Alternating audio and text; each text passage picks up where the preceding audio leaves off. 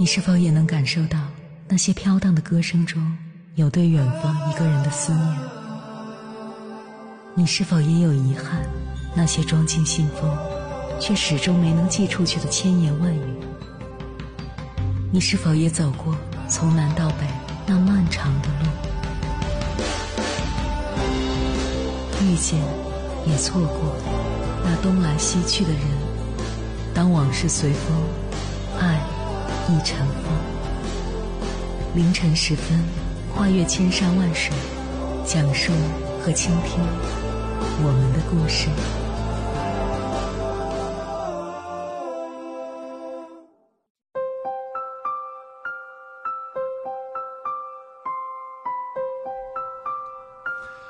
欢迎回来，各位夜行者，这里是正在直播的中国交通广播心灵夜话栏目《千山万水只为你》，深夜不孤单，我是迎波，我要以黑夜为翅膀，带你在电波中自在飞翔。有人说，吃货注定跟浪漫爱情隔了一道玻璃屏障，你能想象到的烈火情痕，全都发生在瘦弱而忧郁、没有食欲。吃饭会点一杯清水的女子身上，她们因为太注重爱情，对衣食住行统统冷淡下来。吃货呢，一旦吃到具体的美食，男人早已成为可有可无的玩意儿。如果这个男人既不会买单，又对食物唧唧歪歪，说什么这个不吃，那个热量太高，就足以被女吃货用眼神杀出门外。于是，无数个女吃货就这样踏上了寂寞之路。你或许觉得吃货很惨，但一只吃货快快活活吃着人间美食，他的日子总好过那些为情所困的凛冽女子。起码他的快乐真实的如假包换。接下来，千山万水只为你，跟朋友们分享的文章名字叫《在没有你陪伴的岁月里》。我用食物填补空缺的心，作者夏不绿。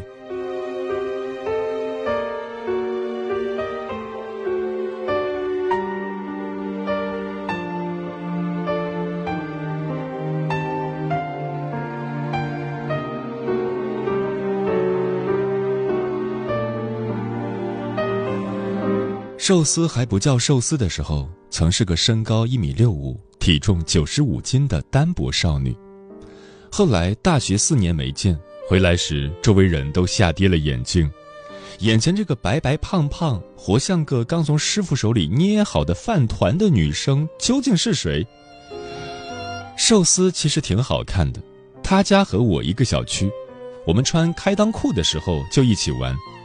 她是那种说话轻轻、笑容轻轻，就连体重也轻轻的女生。他成绩好，考上北方一所大学，从此一别就是四年。这四年，他压根儿就没回过家。晚上写稿到深夜，肚子饿了，我去楼下便利店买吃的。寿司，我惊讶道：“你怎么在这儿？”看到我，寿司的脸一下子红起来，支支吾吾道：“我我下来买点零食。”我看了一眼他篮子里的东西，问道。你确定是一点？他呵呵干笑了两声。我们坐在花园里的长凳上，我剥花生，他吃巧克力；我继续剥花生，他吃威化饼；我还在剥花生，他打开一罐可乐，咕噜咕噜喝起来。你这么吃没问题吗？我问他。寿司正在拆一袋薯片，对我说：“不吃心里难过，不吃心里难过。”就成了寿司应付所有人的话。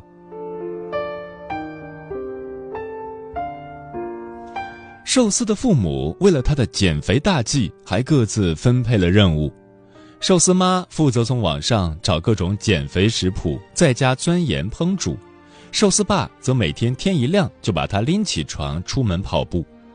他蹲在地上哭丧着脸对爸爸喊道：“你打死我算了，我死都不要再跑。”爸爸深深叹了一口气，说：“唉，我也是为你好啊！你说你这么胖。”然后寿司哇一声大哭起来。路过的人站在一旁，帮着寿司爸劝道：“哎呀，你爸这也是为你好，少吃一点也不会怎样啊。据说那天回到家后，寿司爸把寿司妈准备的减肥餐全部倒进了垃圾桶，双手叉腰，特别爷们儿的说道：“让这些东西都见鬼去吧！我女儿爱吃什么就吃什么，大不了我养她一辈子。”于是，寿司的减肥魔鬼旅程就此结束。寿司大学的时候交了男朋友。这个男生，我们叫他海苔吧。海苔是位厨师，在他师傅开的小店里帮忙。寿司那天和同学玩到凌晨，肚子饿了，便一个人沿着街边寻找还没打烊的餐馆。撩开帘子，里面是木桌木凳，古色古香中带着点日式和风的味道。一个女孩子大晚上出来很不安全啊。店里只有寿司一个客人。海苔在寿司对面坐下来，和他聊起天。你是这儿附近大学的学生？是呀。寿司抬眼看了看海苔，同时问道：“你们店二十四小时营业？”海苔点点头说：“嗯，等到了早上七点，我师傅就过来接班，我回去睡到中午，继续过来帮忙。”这么辛苦呀？寿司惊讶的直咂舌。哦，因为我有严重的失眠症。说到这里，海苔觉得有必要补充一句：“是家族遗传。”第二次来这家店是寿司被男友劈腿，伤心的她一个人去酒吧喝酒，她也不知道自己喝了多少，反正昏昏沉沉，走起路来不分左右东西。迷迷糊糊中，她走到这家店门外，没多想，撩开帘子进去了。寿司的眼睛透过放低的碗沿看向海苔，声音糯糯的：“我饿了。”店里没剩什么，几袋吐司，还有两根黄瓜和鸡蛋。海苔拿出所有食材给他做了三明治，说：“给你。”海苔把其中一半递给寿司，然后自顾自的大口吃起另一半来。寿司想。自己就是在那一刻喜欢上海苔的。很久以后，他在书上看到这样一句话：“不需要关心我的人生取向、宗教观、社会意识，只需要一个知道我昨夜煲了一锅靓汤，加痛了尾指，填了一首好歌的人，就是在这些微丝细眼、绵干絮湿之中，酿出真正的感情。”后来，寿司搬出学校，跟海苔住一起。不知怎么，寿司父母知道了这事，听说自己辛辛苦苦培养了二十年的高材生，居然跟一个小餐馆的师傅好上了。寿司父母气得直接以断绝生活费做威胁。可那又怎样？寿司丝毫没有妥协。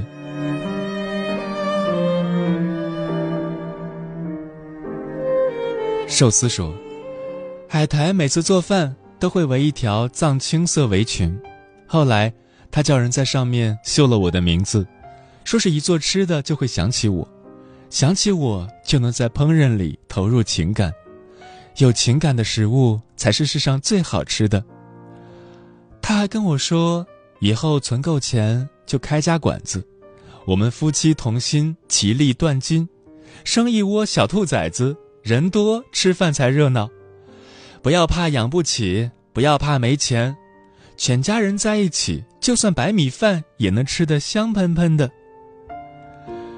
寿司一边说起这些，一边在我家沙发上吃煮好的大闸蟹，他的眼泪掉在蟹肉上，我真担心会苦着他。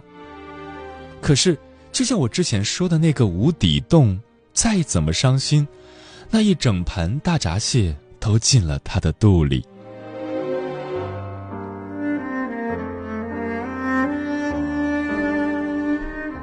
觉察到寿司的不对劲是一个月后，我正在一家粉店嗦粉，寿司进来了，他看了我一眼，笑笑要走出去。原来寿司准备减肥了，这次不是父母逼他，是他主动想要减肥了。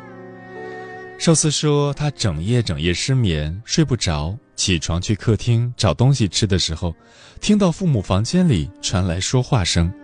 寿司妈说：“寿司再这样下去可怎么办？”寿司爸叹口气说：“唉，大不了我们养他一辈子。”寿司妈说：“唉，早知道当初就不反对他和那个男孩了。人都死了，还说这些干嘛？就算不反对。”生老病死这事儿也不是我们能控制的，寿司爸安慰寿司妈。寿司妈接着呜呜哭起来。可是看到寿司那样子，我这当妈的心也跟着难受啊。寿司走到厨房，看到锅里还剩一半的汤，是骨头冬瓜汤，上面已经冷出一层白腻腻的油。寿司开火，将它重新热好，倒出一碗，站在厨房慢慢喝完。他突然间就觉得不再想吃东西。食物慰藉人心，但真正愈合伤口的还是爱。寿司在那碗汤里喝出了海苔生前常说的烹饪情感，只有有情感的食物才是世上最好吃的。寿司鼻子一酸，他差点就喊出海苔的名字。他在那个晚上梦到海苔，海苔说：“寿司，你真胖，即使我死了，也不会爱你了。”海苔还严肃地说：“寿司，你这个死胖子，要是你嫁不出去，我会死不瞑目的。”那句“死不瞑目”让寿司一下从梦中醒来。醒来后，寿司决定减肥。后来他发现了这个小餐馆，就常来，因为里面的摆设氛围很像海苔以前在的那家。寿司说，里面有海苔的气息。我很爱海苔，他死后我根本无法接受，我只能用食物填补心里的那个空洞。可是，我吃了那么多东西。再也没有吃到比海苔做的更好吃的饭菜。我看到父母每天一边担心我，一边还要强颜欢笑和我说话，他们怕一不小心碰到我的伤疤，他们一把岁数了，还要整天为我担心，我真是自私。说完这些，寿司抹抹眼睛，站起身，继续忙活去了。他把这家店买了下来。重新装修布置，店名改成“海苔和寿司的馆子”。我在店里点了份牛奶鲫鱼汤，汤汁浓稠白皙，用嘴吹吹，喝一口，心暖掉半截。突然想到一句话：长的是深夜，短的是人生。这短暂的人生里，我们无非是想在一个孤独的时刻。有碗热汤喝，在没有你陪伴的岁月里，用食物填补空缺的心。但是，在悲痛的时候，都有结束的那一刻。站起来，重新出发，擦擦眼泪，喝完热汤，开始没有你的人生。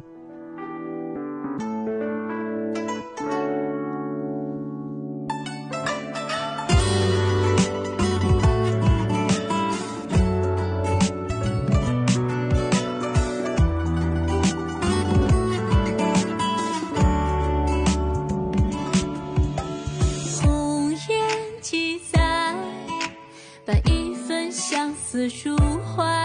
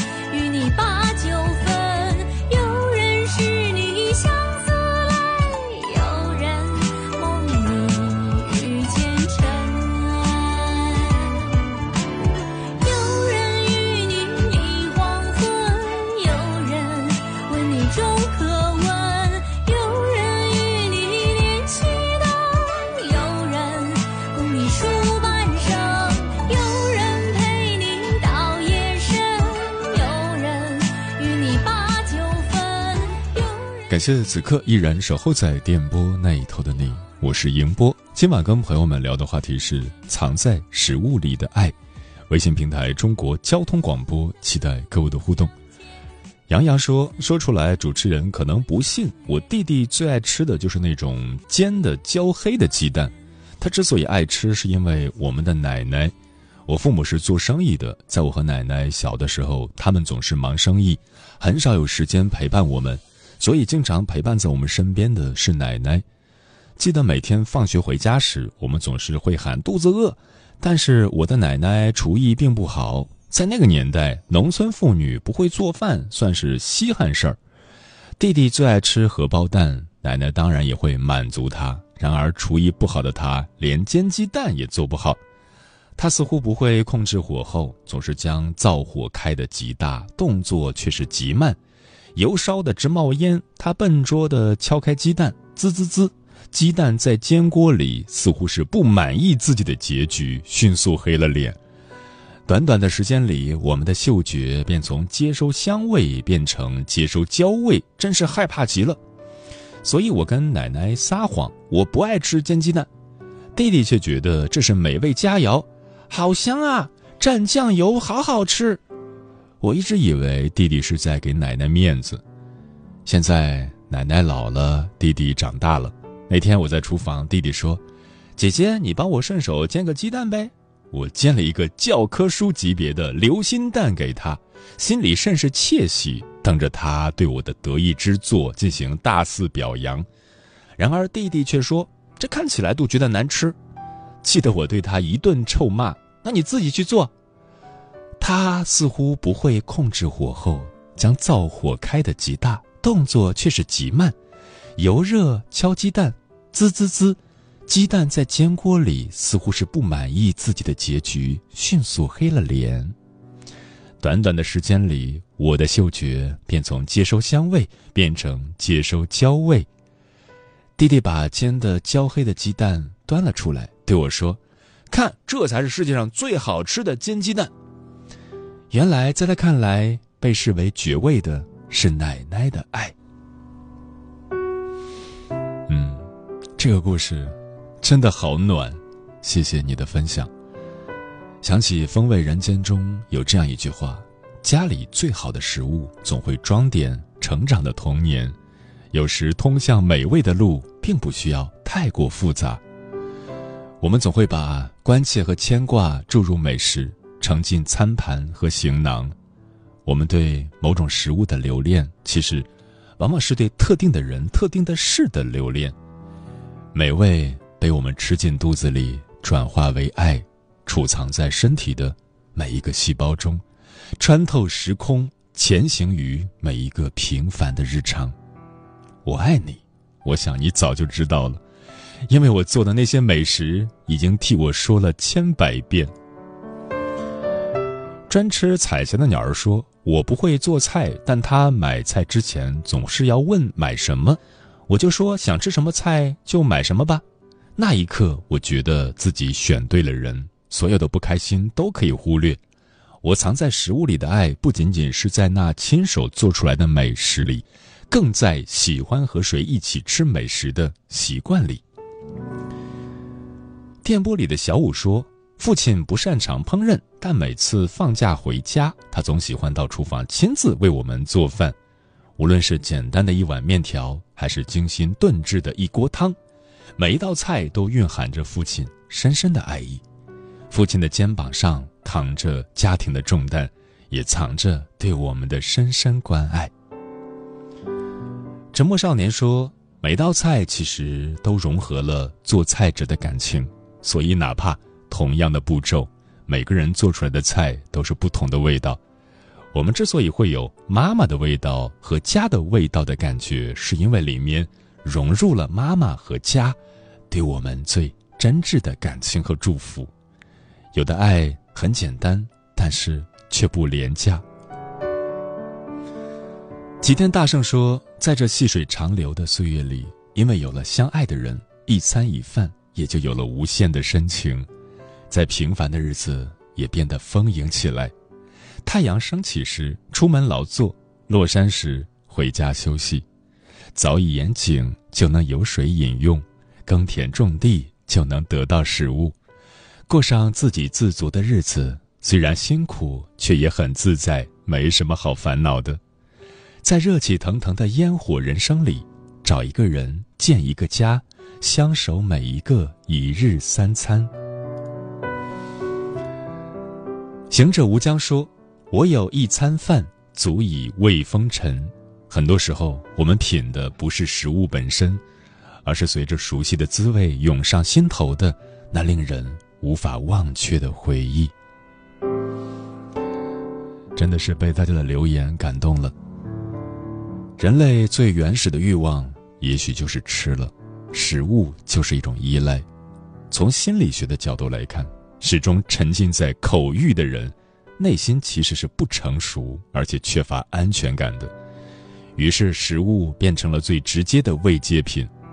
料理食物就像料理人生，品尝美食就像品味人生。在食物里有感情，有哲学，更有眼泪和感动。承载了爱与意义的食物是神奇的时光机，可以让人穿越时光，重温爱的滋味。透过一个个平凡但又真实的故事，我们发现。走过千山万水，吃过山珍海味，最终的归宿，还是最普通的家常便饭。如果你累了，记得回家吃饭。时间过得很快，转眼就要跟朋友们说再见了。感谢你收听本期的《千山万水只为你》，晚安，夜行者们。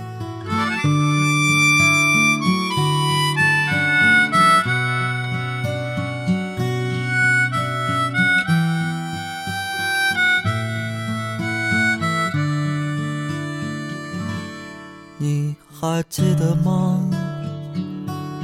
年少的时候，妈妈站在家门口的呼唤，这一声呼唤，妈妈的笑脸，我们就会像小鸟归巢一般。回家吃饭，回家吃饭。无论碗里盛的是什么，都无比的香甜。回家吃饭，回家吃饭。那种滋味，至今常常在舌尖。一长大，尝尽了心酸，回家成为妈妈遥远的呼唤。这一声呼唤，妈妈的笑脸，家里才有最初最真的温暖。回家吃饭，回家吃饭。无论碗里盛的是什么，都无比的香甜。回家吃饭，回家吃饭。那种滋味，至今常常在舌尖。回家吃饭，回家吃饭。无论碗里盛的是什么，都比的香甜。回家吃饭，回家吃饭，回家吃饭，回家吃饭。那种滋味，至今常常在舌尖。回家吃饭，回家吃饭。无论碗里盛的是什么，都无比的香甜。回家吃饭，回家吃饭。那声呼唤至今常常在耳边。